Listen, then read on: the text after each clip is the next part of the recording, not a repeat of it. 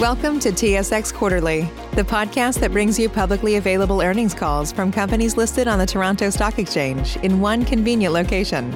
Gone are the days of looking through confusing websites. You'll find the important information right here. Enjoy the call.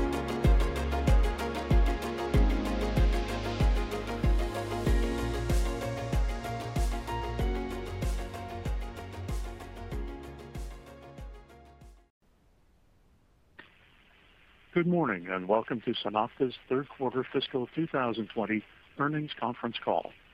By now, everyone should have access to the earnings press release that was issued this morning and is available on the investor relations page on SunOpta's website at www.sunopta.com. This call is being webcast, and its transcription will also be available on the company's website. As a reminder, please note that the prepared remarks, which will follow, contain forward-looking statements, and management may make additional forward-looking statements in response to your questions. These statements do not guarantee future performance, and therefore undue reliance should not be placed upon them. We refer you to all risk factors contained in SunOpta's press release issued this morning, the company's annual report filed on Form 10-K, and other filings with the Securities and Exchange Commission for more detailed discussion of the factors that could cause actual results to differ materially from those projections and any forward-looking statements.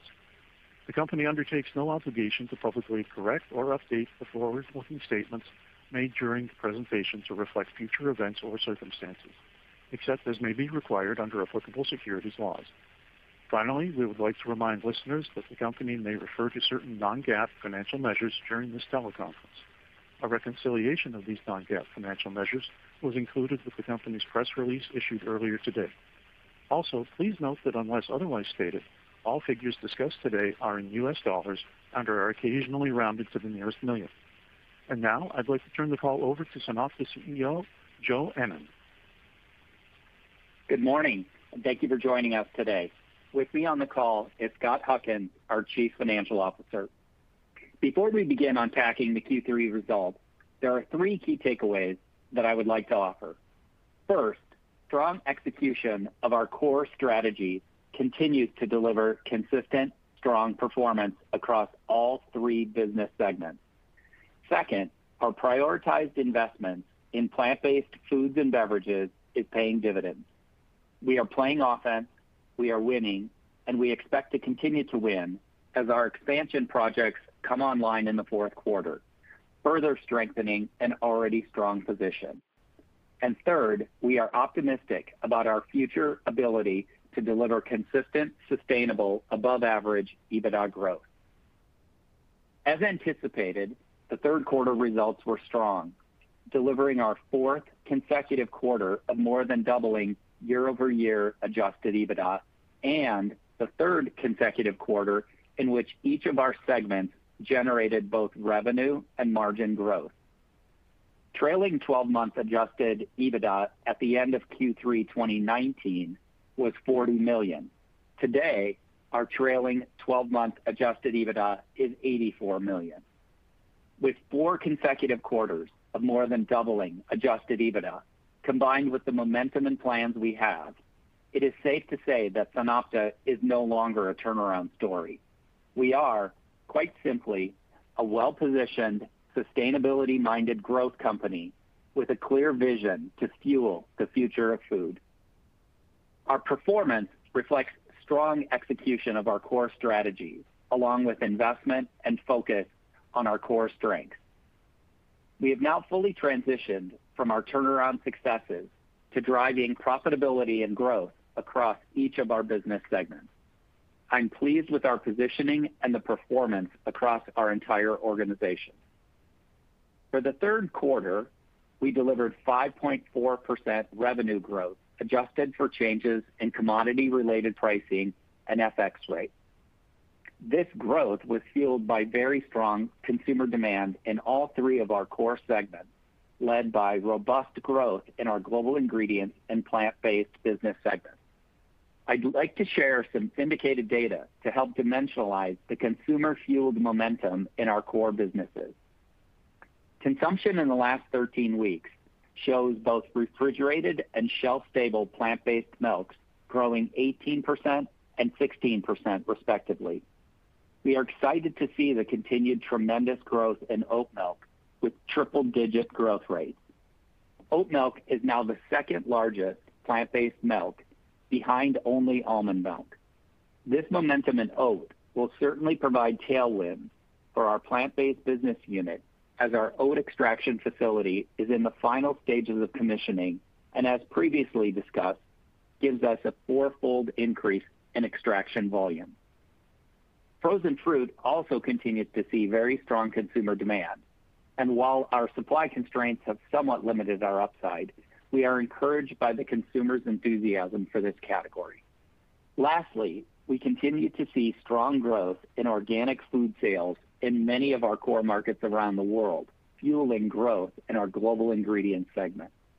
It is encouraging that we are so well-positioned in such strong growth categories, and we fully intend to capitalize on consumer demand for our on-trend sustainable products.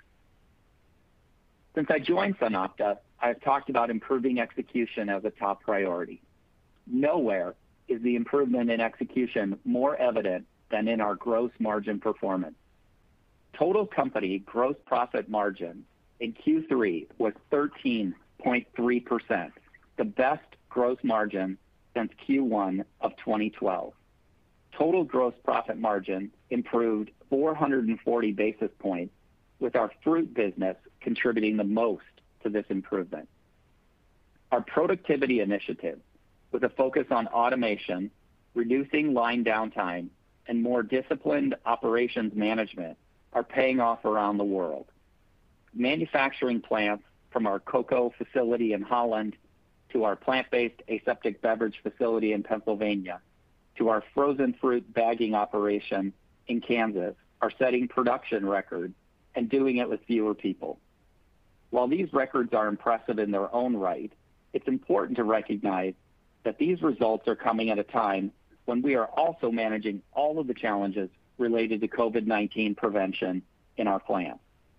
To date, we continue to have zero confirmed cases of community-transmitted COVID-19. This accomplishment is something we are all very proud of, as employee safety is our top priority. While the challenges of managing around COVID-19 are significant, the overall impact on our financial performance for the quarter were not significant on a year-over-year basis. When we net the headwinds and tailwinds, the impact on revenue and EBITDA offset each other. Turning to EBITDA, as mentioned, we more than doubled adjusted EBITDA on a year-over-year basis for the third quarter, with an increase of 129% to 22.8 million on 5.4% adjusted revenue growth. Adjusted EBITDA as a percentage of revenue was 7.2% and showed solid progress against our long-term stated goal of 10% EBITDA margin rate. Turning to our segment results, let me begin with our plant-based segment. Sales momentum continued, overcoming the impact of softer food service sales as COVID-19 continues to impact the channel as all would anticipate. Sales increased 6.6% on an adjusted basis, despite our largest customer not contributing to the growth given their food service focus. Sunflower, which is reported within this segment, saw a revenue decline in Q3, which dampened overall segment performance. If we remove the sunflower headwind, the remainder of the segment grew revenue 10.8%. Gross margins improved to 19.9%, reflecting improved utilization and execution of our productivity initiative.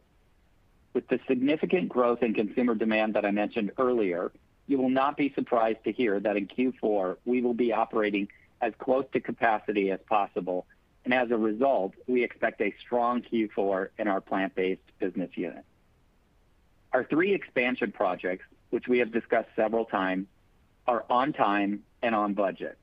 Combined, they will further expand our leadership position in aseptic plant-based beverage production through new capabilities in plant extraction and added aseptic production. These projects, when fully utilized, have the potential to add approximately $100 million to our annual sales. I continue to be pleased with our sales development efforts and we are in advanced discussions with several large customers who will consume a sizable portion of the incremental volume. I would like to remind listeners that adding this amount of new business does not happen overnight. In many cases, these are large new customers with complex needs, and it is not as simple as flipping a switch. But we continue to believe that we can have this incremental capacity fully utilized by the end of 2022. Our new capacity additions in the fourth quarter position us for a strong 2021 and 2022. Our leadership in plant-based beverages, our broad capabilities, along with our strong positioning, are the key drivers of these significant new business opportunities and is the foundation of our plans to double our plant-based business unit over the coming years. In Global Ingredients, sales growth accelerated to an impressive 8.3% on an adjusted basis, reflecting very strong performance in cocoa, oils, and juice, to highlight just a few categories. We generated another quarter of improved gross margin as a result of top-line growth, along with executing our productivity plan. In particular, our Crown of Holland cocoa processing facility generated record production levels with higher efficiencies. Further, our efforts in driving return on investment yielded a roughly 10% reduction in year-over-year inventories while our revenue growth accelerated. Gross margin in this segment was 12.2%, again, reflecting strong execution of our plan. While this business has had some historical volatility, it is encouraging to see a heightened level of discipline and execution at this time. Within our fruit platform, our focus on driving improved margin yielded significant year-over-year gains, with gross margin improving to 7.7%, up 990 basis points from the prior year on approximately 1% adjusted revenue growth. Our investments in automation are driving significant improvements in productivity, partially offsetting a challenging fruit procurement environment. We have wrapped up the California strawberry season, and despite the lower than expected freezer crop, our renewed focus on grower relations helped us procure a significantly larger share of the available fruit compared to 2019. We maintained our plant throughput for the whole season, utilizing roughly 40% less seasonal labor compared to 2018 as a result of our automation initiative. We remain confident in our ability to meet our expectations for further sequential margin improvement in the fourth quarter.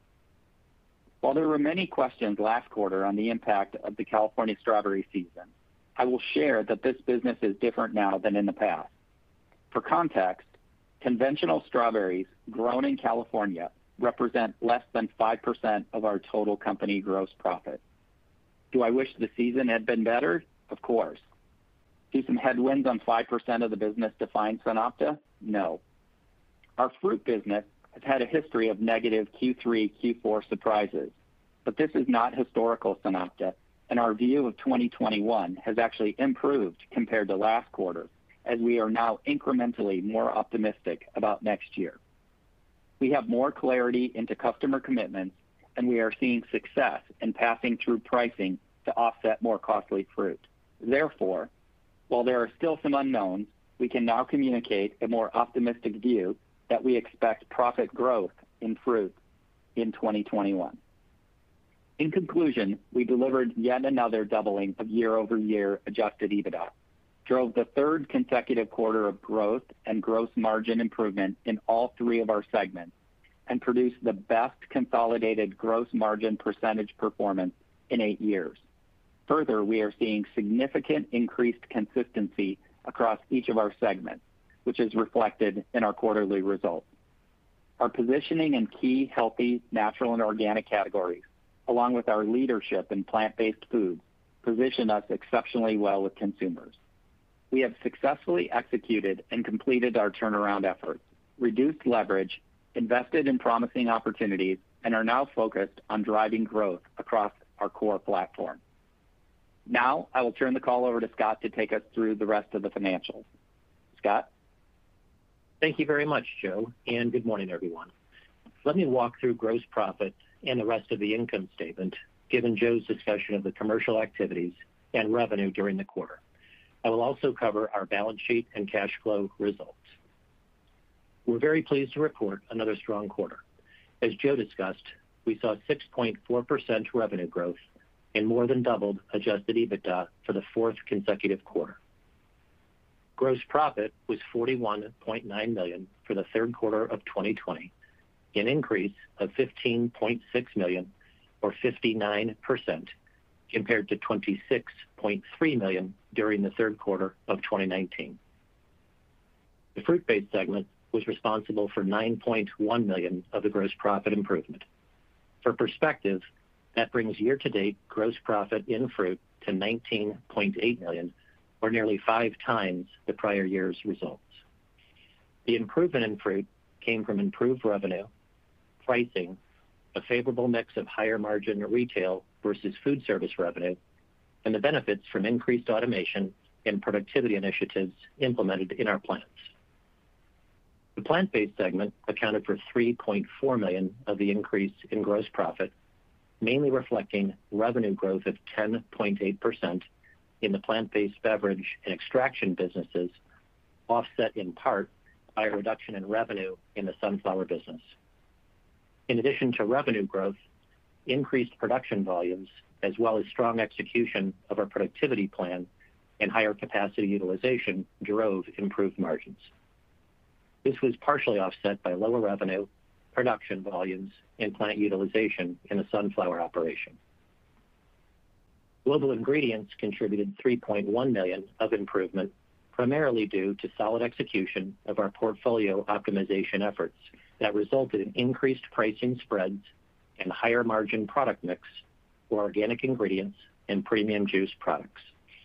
This was supplemented by manufacturing efficiencies and productivity improvements. These results were partially offset by an unfavorable cocoa commodity hedging result of $1 million versus the prior year, and manufacturing inefficiencies related to organic avocado oil production. As Joe noted, we were quite pleased with the performance of our cocoa processing operations, which set record production volumes in the third quarter with improved efficiencies.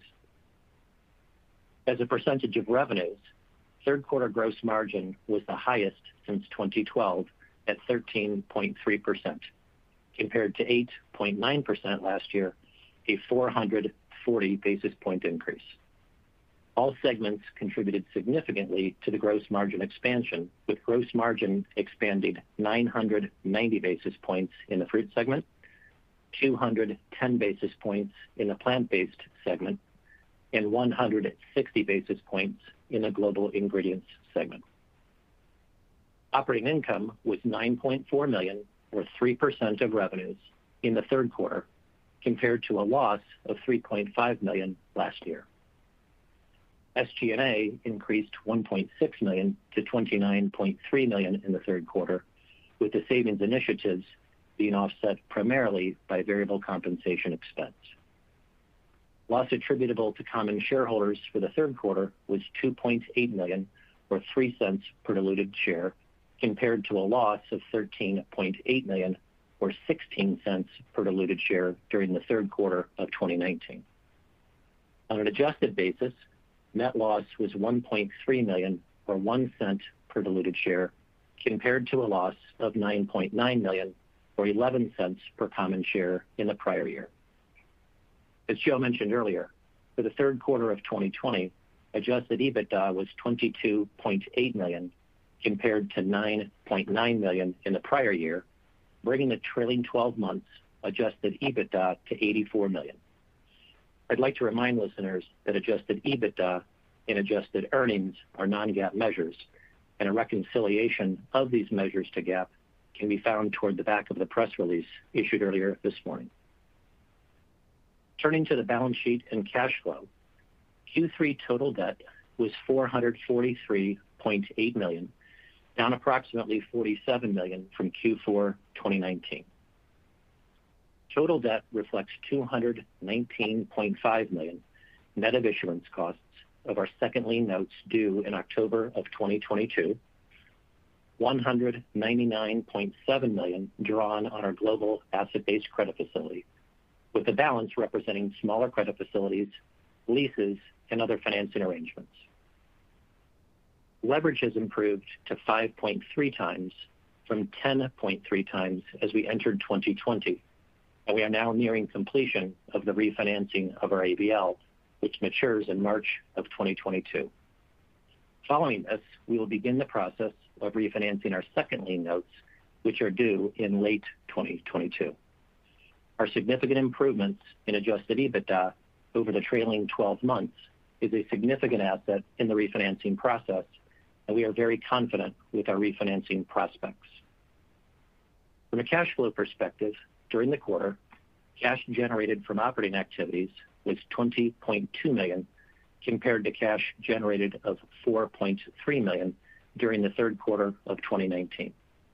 The 15.9 million improvement reflects improved operating performance and continued working capital management. It is worth pointing out that our Global Ingredients segment reduced nearly 10% of its inventory position versus Q3 of last year. Cash used in investing activities was 11.8 million, compared with 7.6 million in the third quarter of 2019. The increase in capital investments primarily relates to investments to expand capacity in our plant-based operations.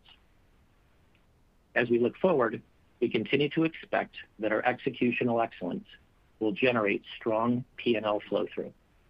In the fourth quarter, we will likely see high single-digit revenue growth, creating robust double-digit gross profit growth, cascading to what could approach a nearly 50% increase in EBITDA versus Q4 2019, which was in turn a doubling of EBITDA versus Q4 of 2018. With that, I'd ask the operator to please open up the call to questions. Thank you. At this time, I would like to remind everyone, in order to ask a question, press star, then the number one on your telephone keypad. Our first question comes from Brian Holland of D.A. Davidson. Your line is open. Uh, maybe first question here, just kind of near-term focus. Uh, the ramp of the new plant-based capacity, I know we've talked about 100 million over two years. Uh, if we just think about maybe the next couple quarters, though, uh, as you ramp that up, the impact both to sales and also gross margin, if there's anything we should be mindful of as we're forecasting out. Yeah. Good morning, Brian. It's Joe here. Um, first of all, just in terms of our expectations on ramping that production utilization, we put a marker out there that we expect it to be fully utilized by the end of Q4 2022. Um, you know, At this juncture, we don't have perfect insight into how that's going to flow. We are making good progress um, in terms of working with significant uh, new customers in in adding business to that capacity. Um, as it relates to gross margin impact, there are kind of three components. Um, certainly, the added capacity would be a bit of a headwind to gross margin. However, uh, as we look forward to 2021, we think uh, both customer mix as well as our productivity efforts will both be tailwinds. And Net-net, those uh, two tailwinds should net or mitigate any kind of negative impact from the added capacity. So we would expect 2021 um, gross profit margin to look broadly like 2020. I appreciate the color there. Um, so another question on plant-based. You've been asked several times since your expansion announcement about whether you have the demand to fill that capacity.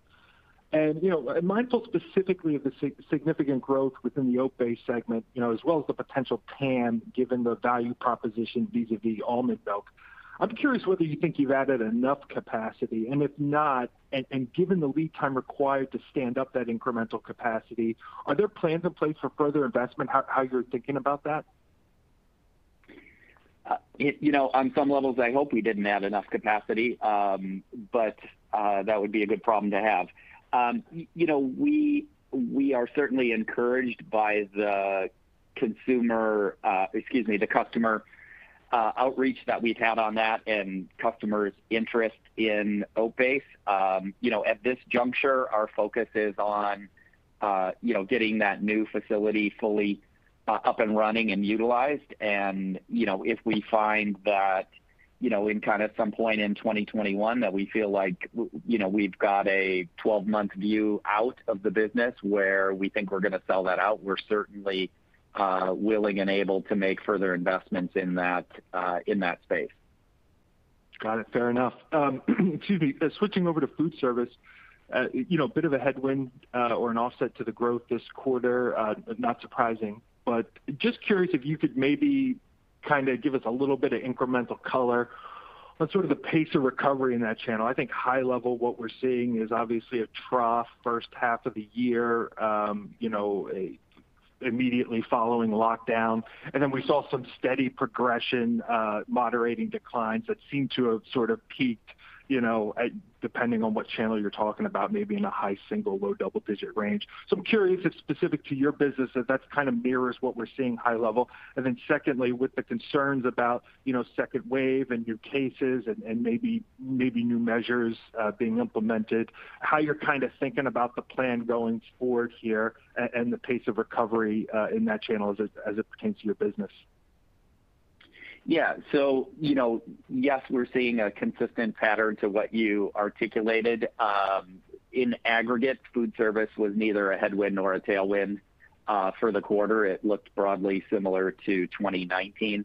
Um, as it relates to the impact of a second wave of COVID, you know, we're all certainly concerned about that at multiple levels. you know, First and foremost for our associates and and the operations of our facilities. Um but, you know, we're going to continue to monitor monitor it and work with our customers and and respond to their forecasts. And, you know, to date, we have not seen any significant adjustments in their forecasts as they think about a potential second wave, but we'll certainly be ready to respond to that. Uh, it. Last one from me. Uh, I really appreciate the color and the clarity uh, that you provided with respect to the fruit segment this quarter. Uh but just to confirm, you are lapping pricing that you took, I believe, this time last year. So just curious, have you taken or will you need to take more pricing this quarter?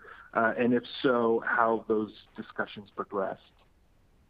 Um, so, yes, we Um, are in a position where we have been able to pass through the majority of the impact of higher cost fruit from this season, and many of those um, prices will go into effect uh, here in the fourth quarter.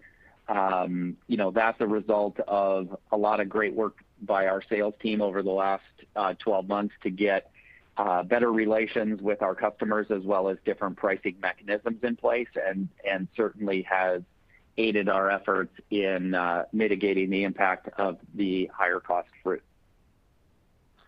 Appreciate uh, all the color. Best of luck. Thanks again. Thanks, Brian. Your next question comes from Ryan Meyers of Lake Street Capital. Your line is open. Thanks for taking my question. First, just a clarification. You gave some commentary on the fourth quarter for revenue, gross profit, and adjusted EBITDA. I just want to make sure this is year-over-year growth, correct? Correct. Okay. Um and then can you discuss potential headwinds that you guys might see in the plant-based beverage, including food service, that you you know, could potentially see going forward that would maybe slow the growth a little bit? Yeah, I mean, I say I certainly think a second um, you know, wave of COVID could have an impact. I mean, I will remind um, that we now have you know, several quarters of what a COVID environment looks like, and so I don't really have any material forward-looking insight that would suggest it would look different than our Q2 and uh, Q3 results from this year. Um, I think there's obviously an offset with retail growth, and we see very very strong growth on the retail segment. And um, I would, I guess, expect the 2021 to look like uh, 2020 if you know, we were to kind of go back into a very deep uh, kind of COVID shutdown. Okay, that's helpful. Um, and then now that you're through sort of the transition phase, what's your kind of outlook for, you know, gross margins on the plant-based business? Um, you know, they're pretty strong this quarter. Just kind of how are you thinking about that going forward? Is it kind of gonna be what it's been, you know, reported this quarter, or is there further room for improvement?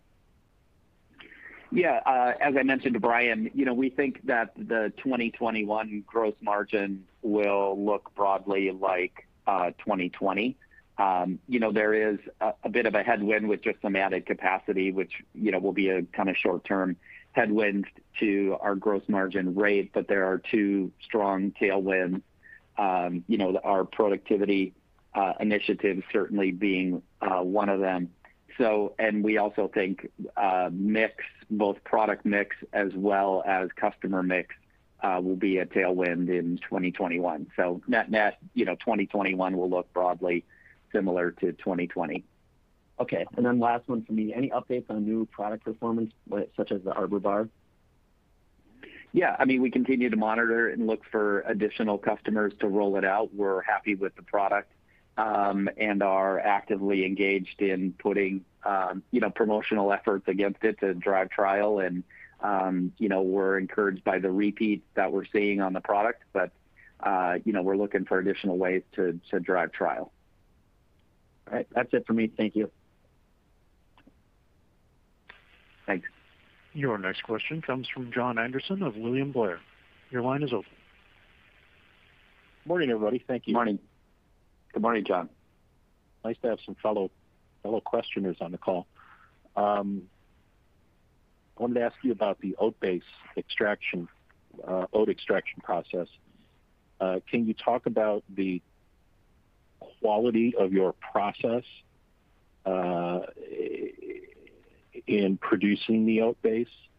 Uh, and is there, uh, you know, an equivalent, um, you know, player in the market that that does this? My understanding is there are some differences in the way um, oat milks are formulated, and it can have a difference on kind of the quality and the functionality uh, of of the products themselves. Yeah, without uh, without getting uh, too technical here, where I might need some diagrams and schematics, um, there's two ways of making oat milk. One is you start with oat flour uh, and add water. The result of that process is you get a very gritty, bitter-tasting product. Um, the other way to do it is you start with raw oats, you soak them, and you add enzymes that basically break the oat down into soluble and insoluble uh, components. Obviously, the soluble components uh, are turned into oat milk. You get a much cleaner-tasting product.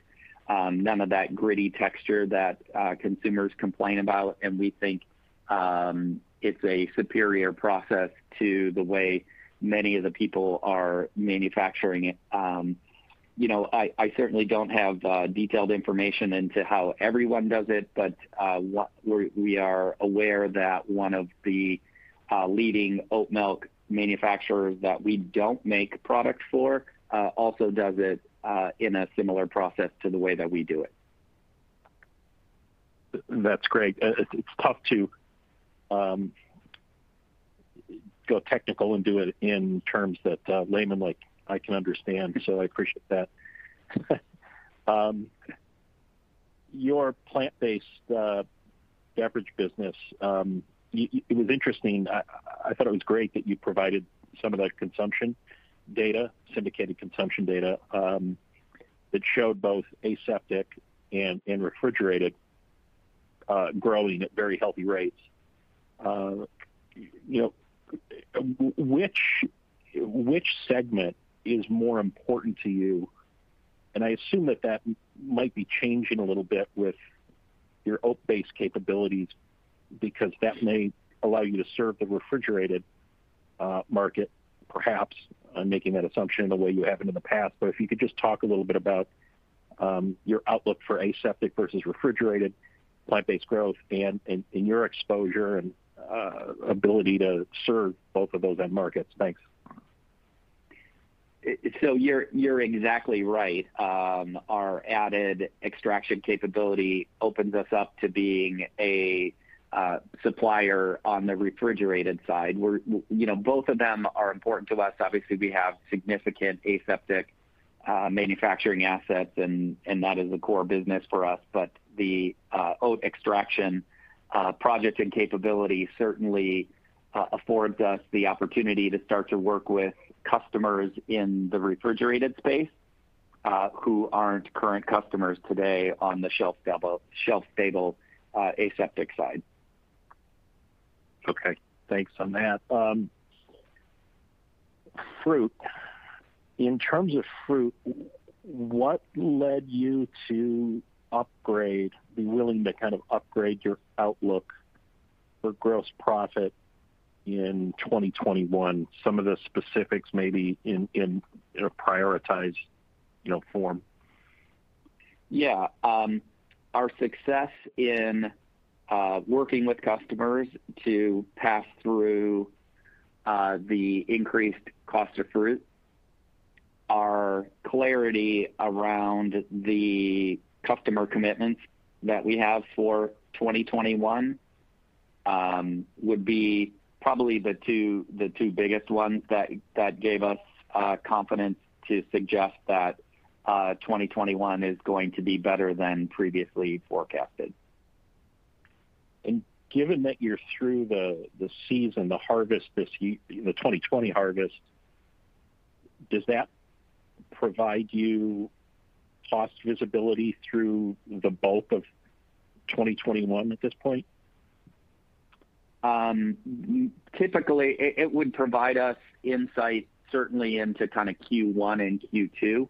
Um, and then As it relates to our overall cost structure for the balance of 2021, while the fruit input cost is still a variable, we certainly understand uh, the overall cost structure of our supply chain network, uh, labor, et cetera, et cetera. Okay. That's helpful. Last one, just on the debt. Uh, Scott's comments on the debt refinancing. So my understanding, the ABL is in process and the second lien is is soon to come, and I think you expressed confidence around the second lien. Um, is your expectation that on the second lien there would be an ability to get, you know, better pricing? Yeah. Good morning, John. So the comments I was offering was really focused around nearing the home stretch, you know, and getting, you know, the ABL done, recognizing that that has the March 2022 uh, maturity date. And just keep in mind that, you know, the 2L notes are due about two years from now in October of 2022. So We're working on them sequentially. So I would expect that, uh, you know, if all else were equal in the capital markets, you know, I'd like our chances to have some rate reduction uh, on the 2L notes. But uh, that'll follow uh, the work on the ABL. Okay. Thanks so much. Congrats on a great stretch here. There are no further questions at this time. I will now return the call to our hosts for closing remarks. Okay. Uh, thank you, operator, and thank you all for participating in our third quarter conference call. I look forward to speaking to you in the future and appreciate your interest and support in SunOpta. Have a great day. This concludes today's conference call. Thank you for your participation. You may now disconnect.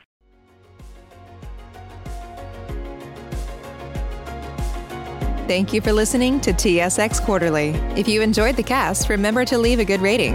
And remember, for any additional inquiries, please consult the company's investor relations section on their website.